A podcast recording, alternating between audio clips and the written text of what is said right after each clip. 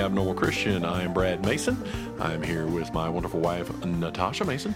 Hello, hello. And we are back again for another uh, episode on the study of the Acts of the Apostles. If you've been with us so far, uh, we have covered nine chapters in the book of Acts. We are going uh, generally verse by verse, um, kind of getting a little bit of history and backstory to what is going on. I won't go all the way back to the beginning of the book of Acts, other than to say uh, Jesus ascended into heaven in chapter one. So we know that. so there's been a lot that's happened in the Acts of the Apostles. This is really the story of how the gospel is spread around the world and spread out to the, the Gentile nations and spread out to the Jews. And all these different things um, that happened in the early congregation, the early body of Christ, as we would call it, the early church. Um, so the establishment there. So in Acts chapter 9, we ended with Tabitha um, being raised from the dead. Um, by Peter. So, Peter, after he does this, he goes down to stay with a local tanner. He is in the city of Joppa. We talked about that. Joppa being um, in a part of Tel Aviv, which is in uh, still exists today. So, uh, Tel Aviv is there, and you could go to the area that Joppa was in um, because the Bible is a historical uh, document. Uh, the things that are in it are true. All the power that God has uh, displayed in the Old Testament is the same power and authority He has today that He exercises that we can see as believers. And so we come into Acts chapter 10 with Peter. He's staying with a tanner, and there's a very important thing that is getting ready to happen. Once again, something fantastic that hasn't happened before, and we're going to start off with verse 1. There was a certain man in Caesarea called Cornelius, a centurion of the band called the Italian band, a devout man and one that feared God with all his house which gave much alms to the people and prayed to God always. All right. So, uh, the start of this chapter, we're going to find out there's a man, uh, Cornelius, correct, mm-hmm. who is a centurion. So, if you're not quite sure what that is, um, in this city there were a thousand Roman soldiers, and the thousand Roman soldiers were broken up into a hundred. Um, so, there were 10 different groups of a hundred men. And each one of these groups of a hundred men would have a centurion or commander over that group. And this was Cornelius. He had a hundred men under him. He was of Roman descent. This is why it calls him the Italian band um, from Italy. So he is of Roman descent. He is not a Jew. He is not circumcised. Um, but the scripture says here that he was faithful to God. So read that one more time a devout man and one that feared God with all his house, which gave much alms to the people and prayed to God always. So he not only believed the word of the Lord that he had heard, um, but he he kept the word of God. He kept the law. He tried to keep the laws. Um, he uh, taught his house, which is really important. Here he is. He's a Roman man. He's not a, a Jew by any means. He really has no obligation um, as being a Gentile, which is what he was, to God, but he followed the word of God. He taught his children that. And it was evident in the alms here. It says alms in the King James. And basically, what that means is in his giving to the poor and into uh, taking care of others and basically his charity work, the things that he did. So everyone knew who this uh, Cornelius was because of the works he did. They knew who he believed in and who he followed. He saw in a vision, evidently about the ninth hour of the day, an angel of God coming into him and saying unto him, Cornelius. And when he looked on him, he was afraid and said, What is it, Lord? And he said unto him, Thy prayers and thine alms are come up for a memorial before God. So we have this really interesting thing here is happening here. So at some of the previous studies of the book of the Acts, he's in the ninth hour, right? 3 p.m. There you go. So he's he's in he's in prayer time. He's at that 3 p.m. prayer time. We talked about it early on. So Cornelius is even familiar with the custom of praying at 9 a.m., 12, and at 3 p.m. So he's at the 3 p.m. prayer t- uh, time, and this angel of the Lord Lord comes into him. Now, there's some speculation from the uh, Greek that is used in this verse. Um, it says he's in a vision, a trance, and so uh, it, it, the way it's written in the Greek, it's almost like he visibly sees this person, this angel. Um, but also, it says it's it's you know it's a um, I don't know vision, a trance. So we're not quite sure whether he actually saw a physical being, but he saw an angel. Well, either way, he saw an angel of the Lord. And now send men to Joppa and call for one Simon, whose surname is Peter. He lodges, lodgeth with one Simon a tanner, whose house is by the seaside. He shall tell thee what thou oughtest to do. oughtest to do. So, really important thing that came up here is the angel talks to him and he says, "Your alms, the things you've you've done, God has noticed them. God has seen that." Um, in this, in the context of the scripture in the Jewish tradition, it is believed that prayers ascended before the throne of God. Um, that it was almost like um, in the book of Revelation, we see this. It talks about those who are in the lake of fire. It says the smoke of their torment ascends before the throne of the Lord forever and ever. So it's not a forgotten thing that they're there. Um, and so prayers uh, to the Jewish people in the Old Testament were seen as the same way that they were a sweet smelling savor unto the Lord and they would rise up before the throne of God. And so the angel here is basically saying the same thing. The alms, we, the Lord sees you. He knows that you you believe in Him. He sees the good work that you're doing in His name, and He is not forgetting it and is rising up to Him. And uh, so He says, so here's something I want you to do. I want you to send some men, and I want them to go over to Joppa. There's a man over there named Peter, Simon Peter. You're going to get him. So uh, interestingly enough. Um, Cornelius here, I should have said this earlier. Cornelius, and I did, he is a Gentile.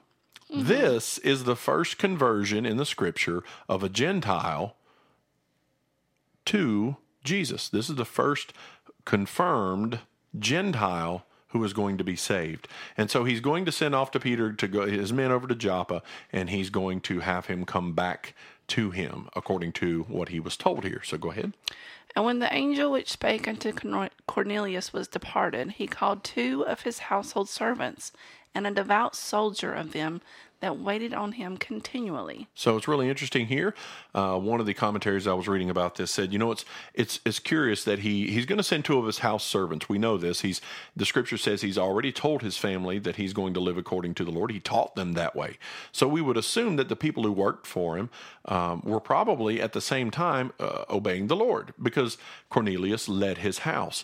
But not only that, now he's got a soldier, one of his soldiers that's probably under him, who he's sending as well because he probably probably led his men that a hundred men. Well, says, and a devout soldier. Yes, so he he's he's led his men that he leads, and he's taught them what is right according to God, which is just so curious, especially in this period of time, that you have a Roman centurion who is teaching these Roman soldiers that the God of Israel is is the true God and what he says is right and what we need to do is it. And so he's got this devout soldier. Now he's probably sending the soldier with these two men for protection because uh, travel around this area at the time was very dangerous. There were a lot of uh, thieves on the roads, and so he wants to make sure that these two men are also getting to Joppa where they're going. So he sends all three of these men.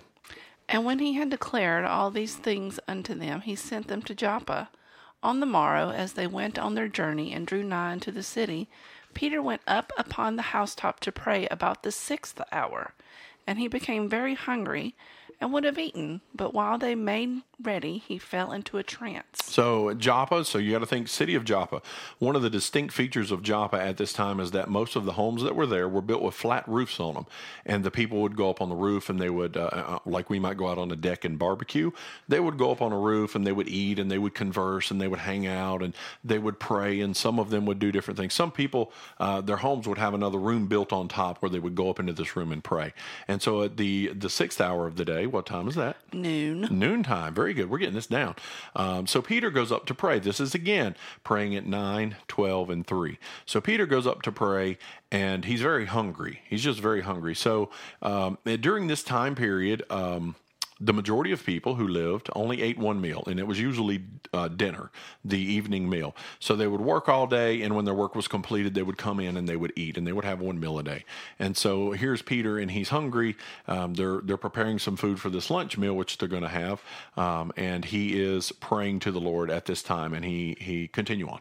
He fell into a trance. Yes, he falls into a trance. And saw heaven opened, and a certain vessel descending unto him as it had a great sheet knit at the four corners and let down to the earth, wherein were all manner of four footed beasts of the earth, earth, and wild beasts, and creeping things, and fowls of the air. And there came a voice to him, Rise, Peter, kill and eat. But Peter said, Not so, Lord, for I have never eaten anything that is common or unclean. All right. So he's in a trance, and the Lord is trying to show him something. So Peter's he's he's up here praying, and um, he sees this vision of, of, of something coming down from heaven, and it has four corners, which I think is the reason the Scripture points this out is because the gospel is to be preached to The four corners of the earth. Yes, and so I think he sees the four corners of this object, this thing. Um, that we, bel- we a lot of people believe it's like a sheet. the scripture there says a vessel. a great sheet knit at the four corners Um, Right. and let down to the earth. Right. And so when he looks into it, he sees all these animals. He sees uh, clean animals and unclean animals, and they're intermingled e- with each other. Now, if you're not quite sure what that means, Leviticus chapter 11, verse 1 gives you the. Um, the description of what God says was clean and unclean. He said there were certain animals that the uh, the people could eat, and there were certain animals they should not eat. Um, there's still this contention today that there are certain animals that walk on this planet that their job, their specific function, is to clean. Um, crows, uh, pigs, uh, the, these Shrimp. yeah, any. I mean, it's there's certain animals. It is their job. A lobster. It's they eat the garbage of the ocean. So God, in His creation, when He created the earth, He put specific animals out there that we're going to clean up. If you would think they're the trash man of the animal world, um, and so because they took in this garbage, like a pig doesn't sweat, right? So any toxins that it takes in, it won't expel. So God says, don't eat that. Don't don't eat that because it's not it's not going to be good for your health. It's not going to be good for you physically to eat these animals because they're not meant to be food. They're meant to be cleaners um, of the earth. And so we get to this point in the scripture, and Peter knows this because Peter is a Jew and Peter is devout, and he even makes the statement here to the Lord. The Lord says. Read that what he says to him one more time. Rise, Peter, kill and eat. But Right. Peter said, Not so, Lord, for I have never eaten anything that is common or unclean. So here we're in the Greek where it says uh, rise, kill, and eat. Um, in the Greek, it, what it's actually saying here is rise up, make a sacrifice, and eat that. So typically, what would happen is if they made a sacrifice unto the Lord, the person who sacrificed the animal was, uh, if it was a lamb, they were able to eat that um, because it was it was this picture of um, sacrificial uh, cleansing. Really, is that they're they're consuming that, um, and we see that with the body of Christ. Right later on, he's called the Lamb of God who's slain for the sins of the world, and then we're told uh, that we do communion as a memory of his body and his blood. So then that's what that was about. So here he is, and he's sitting here and he's seeing the unclean animals mixed in with the clean animals, and the Lord is saying, "Rise up! I know you're hungry. Rise up and and sacrifice and eat." And he says, "No, no, I'm not doing that. I've never done that." You know, he knows the the Torah. He knows what Torah says about it, and he's he's Lord. I, I can't do that. He's obviously right off the bat. He's missing the point immediately. He is. Uh, he thinks the Lord is trying to talk about food, which this this passage, this whole passage of Scripture, has absolutely nothing to do with food. Um, while it is presented in the context of eating food, it is not about eating food. Continue on. And the voice spake unto him again the second time, What God hath clean cleansed, that shall not. Let me try this again. And the voice spake unto him again the second time, What God hath cleansed, that call not thou common. Right. So basically, here's what people have to understand God Himself was the one who divided what was clean and unclean. Um, God is the one who chose the, the children of Israel and the nation of Israel out from among the world. These were His chosen people. The rest were Gentiles, the rest were not His chosen people. So God Himself put the division between the, the clean and unclean. Now, if you have the ability, um, I stumbled there, but if you have the ability to put in a division between two things, you also have the ability to that division.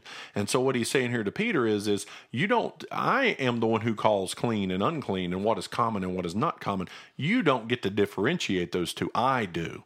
You know, and so continue on. This was done thrice, and the vessel was received up again into heaven. Now, while Peter doubted in himself what this vision which he had seen should mean, behold, the men which were sent from Cornelius had made inquiry for Simon's house and stood before the gate. All right, so this uh, you got to pull this in and get this. I need everybody to get this. So Ain't- Peter, It's not about bacon. No, it's not about bacon. So Peter, uh, everybody soak this in real quick. So Peter has this conversation with God. God has to tell him three times that I that what I am saying is clean is clean. It's not up to you, it's clean. And even at the end of him telling this, Peter is sitting there and he's scratching his head trying to grasp it. And why was that important? And why did he have such a difficult time with that? Because he was a devout Jewish man. He knew Torah. He knew the law. He knew what the scripture said was clean and unclean. And he thought, I don't, you know, and he's sitting there and he's thinking, what in the world am I supposed to do with this? And so God is getting ready to to uh, to make a point. Now, in the economy, in the world, in the uh, the movement of the Lord, this is not un this is not unusual for God at all. But you have to look at this story in a couple different parts. Cornelius has a, the devotion to the Lord. He has a vision. He sends men. They show up right when Peter is done praying. Is that not God Himself? Setting forth something. It's not like they came a day later. It's not like his vision had passed a week. He just had this vision from the Lord, and then he hears a couple guys over here calling out for somebody. And called and asked whether Simon, which was surnamed Peter, were lodged there. While Peter thought on the vision, the Spirit said unto him, Behold, three men seek thee. Arise therefore, and get thee down, and go with them, doubting nothing, for I have sent them. Then Peter went down to the men which were sent unto him from Cornelius, and said, Behold, I am he whom ye seek.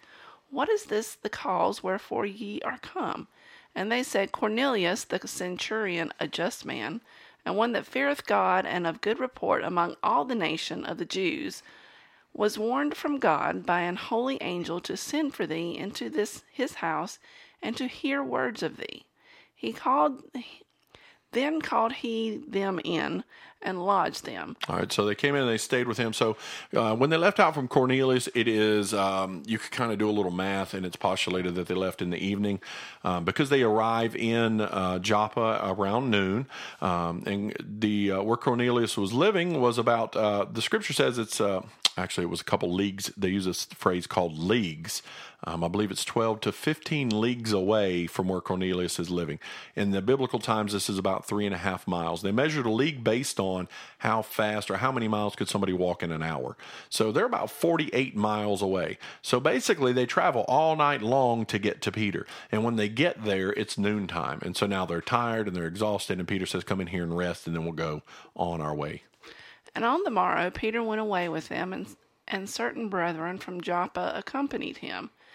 And the morrow after they entered into Caesarea, and Cornelius waited for them, and had called together his kinsmen and near friends. And as Peter was coming in, Cornelius met him, and fell down at his feet, and worshipped him. But Peter took him up, saying, Stand up, I myself also am a man. So Peter leaves. He comes down to where Cornelius is at, and he brings brethren with him from Joppa. Um, and Acts chapter 11, next chapter, it's going to tell us that he traveled with six more men. So there's six men with Peter. There's the three that came, and uh, they all go down to Cornelius's house. Um, Cornelius gathers all his friends because this is what the scripture is talking about. He's got his friends and his family. Uh, you need to come over here, and you need to be at my house. There's a man coming. So what is guessed or what is thought is that Peter had sent someone ahead of time on down the trail, going down the trail, tell them we're coming. So um, the, the, they come and tell Cornelius that Peter's coming, and he sees Peter, and assuming that Peter is an angel. Now, uh, one of the commentaries said perhaps the first angel that he saw appeared to him in the form of Peter, um, so that Cornelius would know who to look for.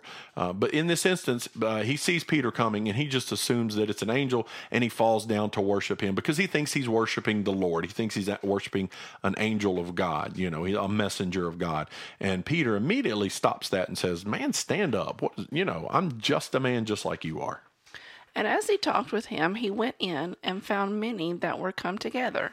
And he said unto them, Ye know how that it, it is an unlawful thing for a man that is a Jew to keep company or come unto one of another nation. But God hath showed me that I should not call any man common or unclean. All right, so right there we have we have proof that this was not about eating food because Peter just said that God showed him. It took him a little while to work it out, but God showed him that he should not call any man unclean. So what what is what is done here is the partition put up between the uh, the Jews and the Gentiles, the righteous and the unrighteous, the clean and the unclean. God has torn that down. This partition is gone. Um, if you don't know what that is, that's a divider uh, between the two.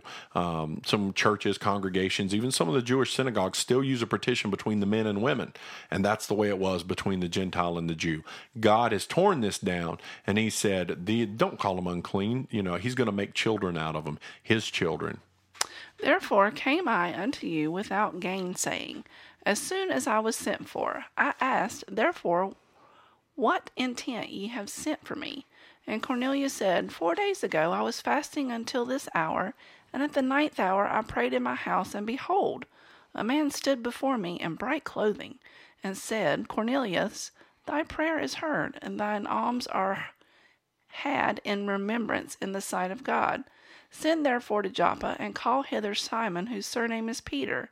He is lodged in the house of one Simon, a tanner, by the seaside, who, when he cometh, shall speak unto thee.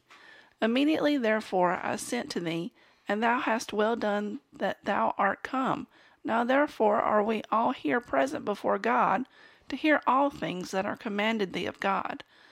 Then Peter opened his mouth and said, Of a truth I perceive that God is no respecter of persons, but in every nation that he, he that feareth him and worketh righteousness is accepted unto him. So what he's saying here is that uh, that God, when he says God is not a respecter of persons, what he's talking about is God does not respect the Jew uh, as a righteous man or the Gentiles the unrighteous man. He says that God is respecting of those who seek after Him, who want to worship Him, who want to know Him. There's no one on the planet, even in today's current society and culture, that God esteems or respects above another um, simply because of who they are, how much money they have, where they're going, where they're from. God esteems those who esteem him, those who want to know the Lord, those who want to love the Lord. And and just Cornelius being a Roman and not being a Jew um, is, is huge. It's huge because this is the outset of just a, a massive movement that is going to take place in the, the Acts of the Apostles, which is going to lead, honestly, to the gospel. We're talking about something that occurred in an area in the Middle East, right here. This story is in the Middle East. And here I sit on the other side of the world, you know, 2,000 years later because of the gospel that is getting ready to spread out right here. And it starts right here with this man. The word which God sent unto the children of Israel, preaching peace by Jesus Christ, he is Lord of all. That word I say ye know, which was published throughout all Judea, and began from Galilee after the baptism which John preached. How God anointed Jesus of Nazareth with the Holy Ghost and with power, who went out doing doing doing good doing good of the devil, for God was with him. And we are witnesses of all things which he did both in the land of the Jews and in Jerusalem, who they slew and hanged on a tree. Him God raised up the third day, and showed him openly.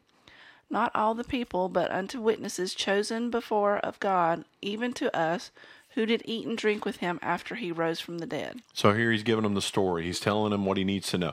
So here's the this is the same thing. Cornelius knows the Torah. He knows the law and the commandment of God. He obviously knows of the Messiah, the Mashiach who is to come. That's the Hebrew word. So he knows of him. And so here Peter is is telling him the story of salvation that he didn't know that that this is the portion this is what god has done. This is his son. This is what he has done. He has raised him up very importantly here it's mentioned on the third day.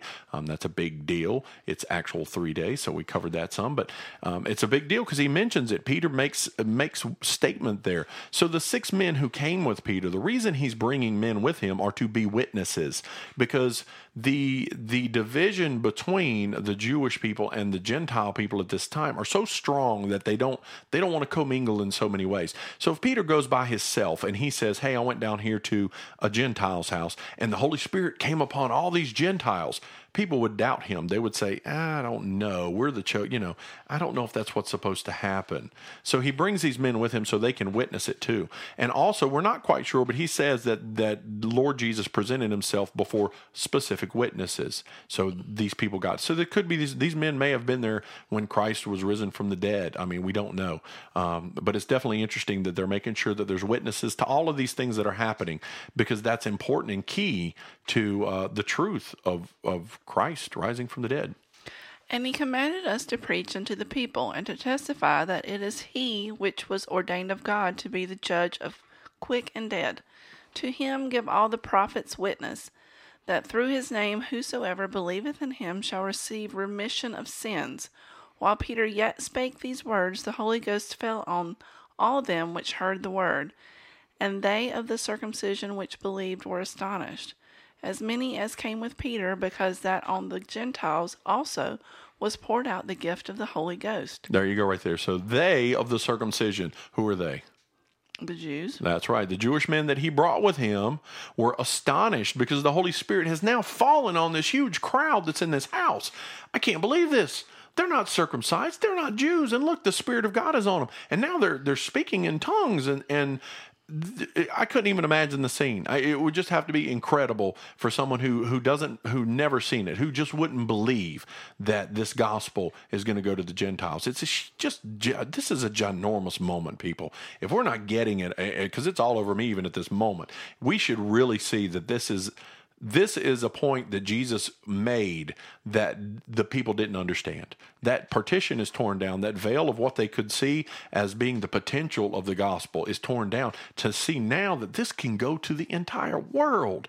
It can go beyond it's the lost sheep of Israel. Thing. Yes, it is. It is anyone who will come to God, anyone from any place that will give their life to Him, He will pour out His Spirit on you. For they heard them speak with tongues and magnify God. Then answered Peter, Can any man forbid water, that these should not be baptized, which have received the Holy Ghost as well as we? And he commanded them to be baptized in the name of the Lord. Then prayed they him to tarry certain days. So that's the end of the verse. Mm-hmm. One last thing that I want to add here that the Lord just kind of rolled into my brain while I was sitting here thinking um, is is I didn't even realize this while I was doing the study up till now, the Holy Ghost has been transmitted from Peter to other people, either through word or through laying on of hands. In this instance, Peter has absolutely nothing to do with it. The Holy Spirit of God fell on them while Peter told them about Jesus. It wasn't that Peter said, "Now receive the Holy Ghost." It wasn't that he put his hands on. That he didn't have any control Correct. over it. He had no control over this, and so it it expo- it displayed the power of God to the Jewish men he was with and to Peter himself that this is what God wants to have done and God himself is pouring out his spirit upon the people in the room. That is fantastic. Peter's like, "All right then." This is I mean, this has been a Acts chapter 10 is fantastic. I love this story. I love getting into these things.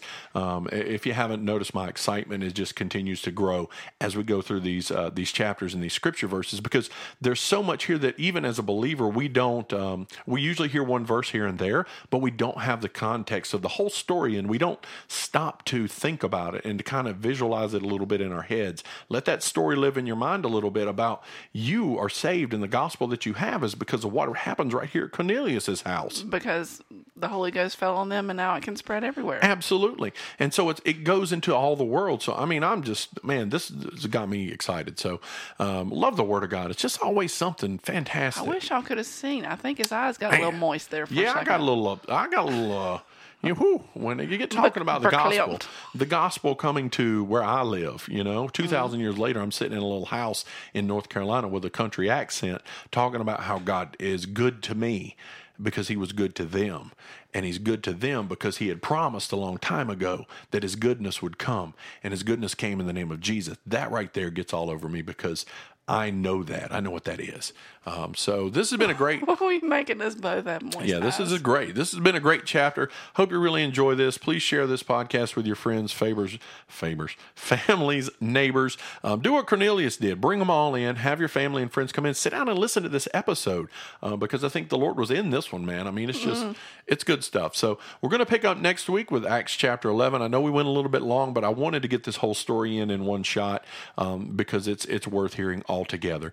Um, we really appreciate you listening. Please like and share. Um, you can send us an email at theabnormalchristian at gmail.com. You can find us on Facebook, Instagram, and all those places. We hope that God continues to bless you wherever you are, whatever you're doing, and that you magnify and glorify God in all that you do and say. Amen.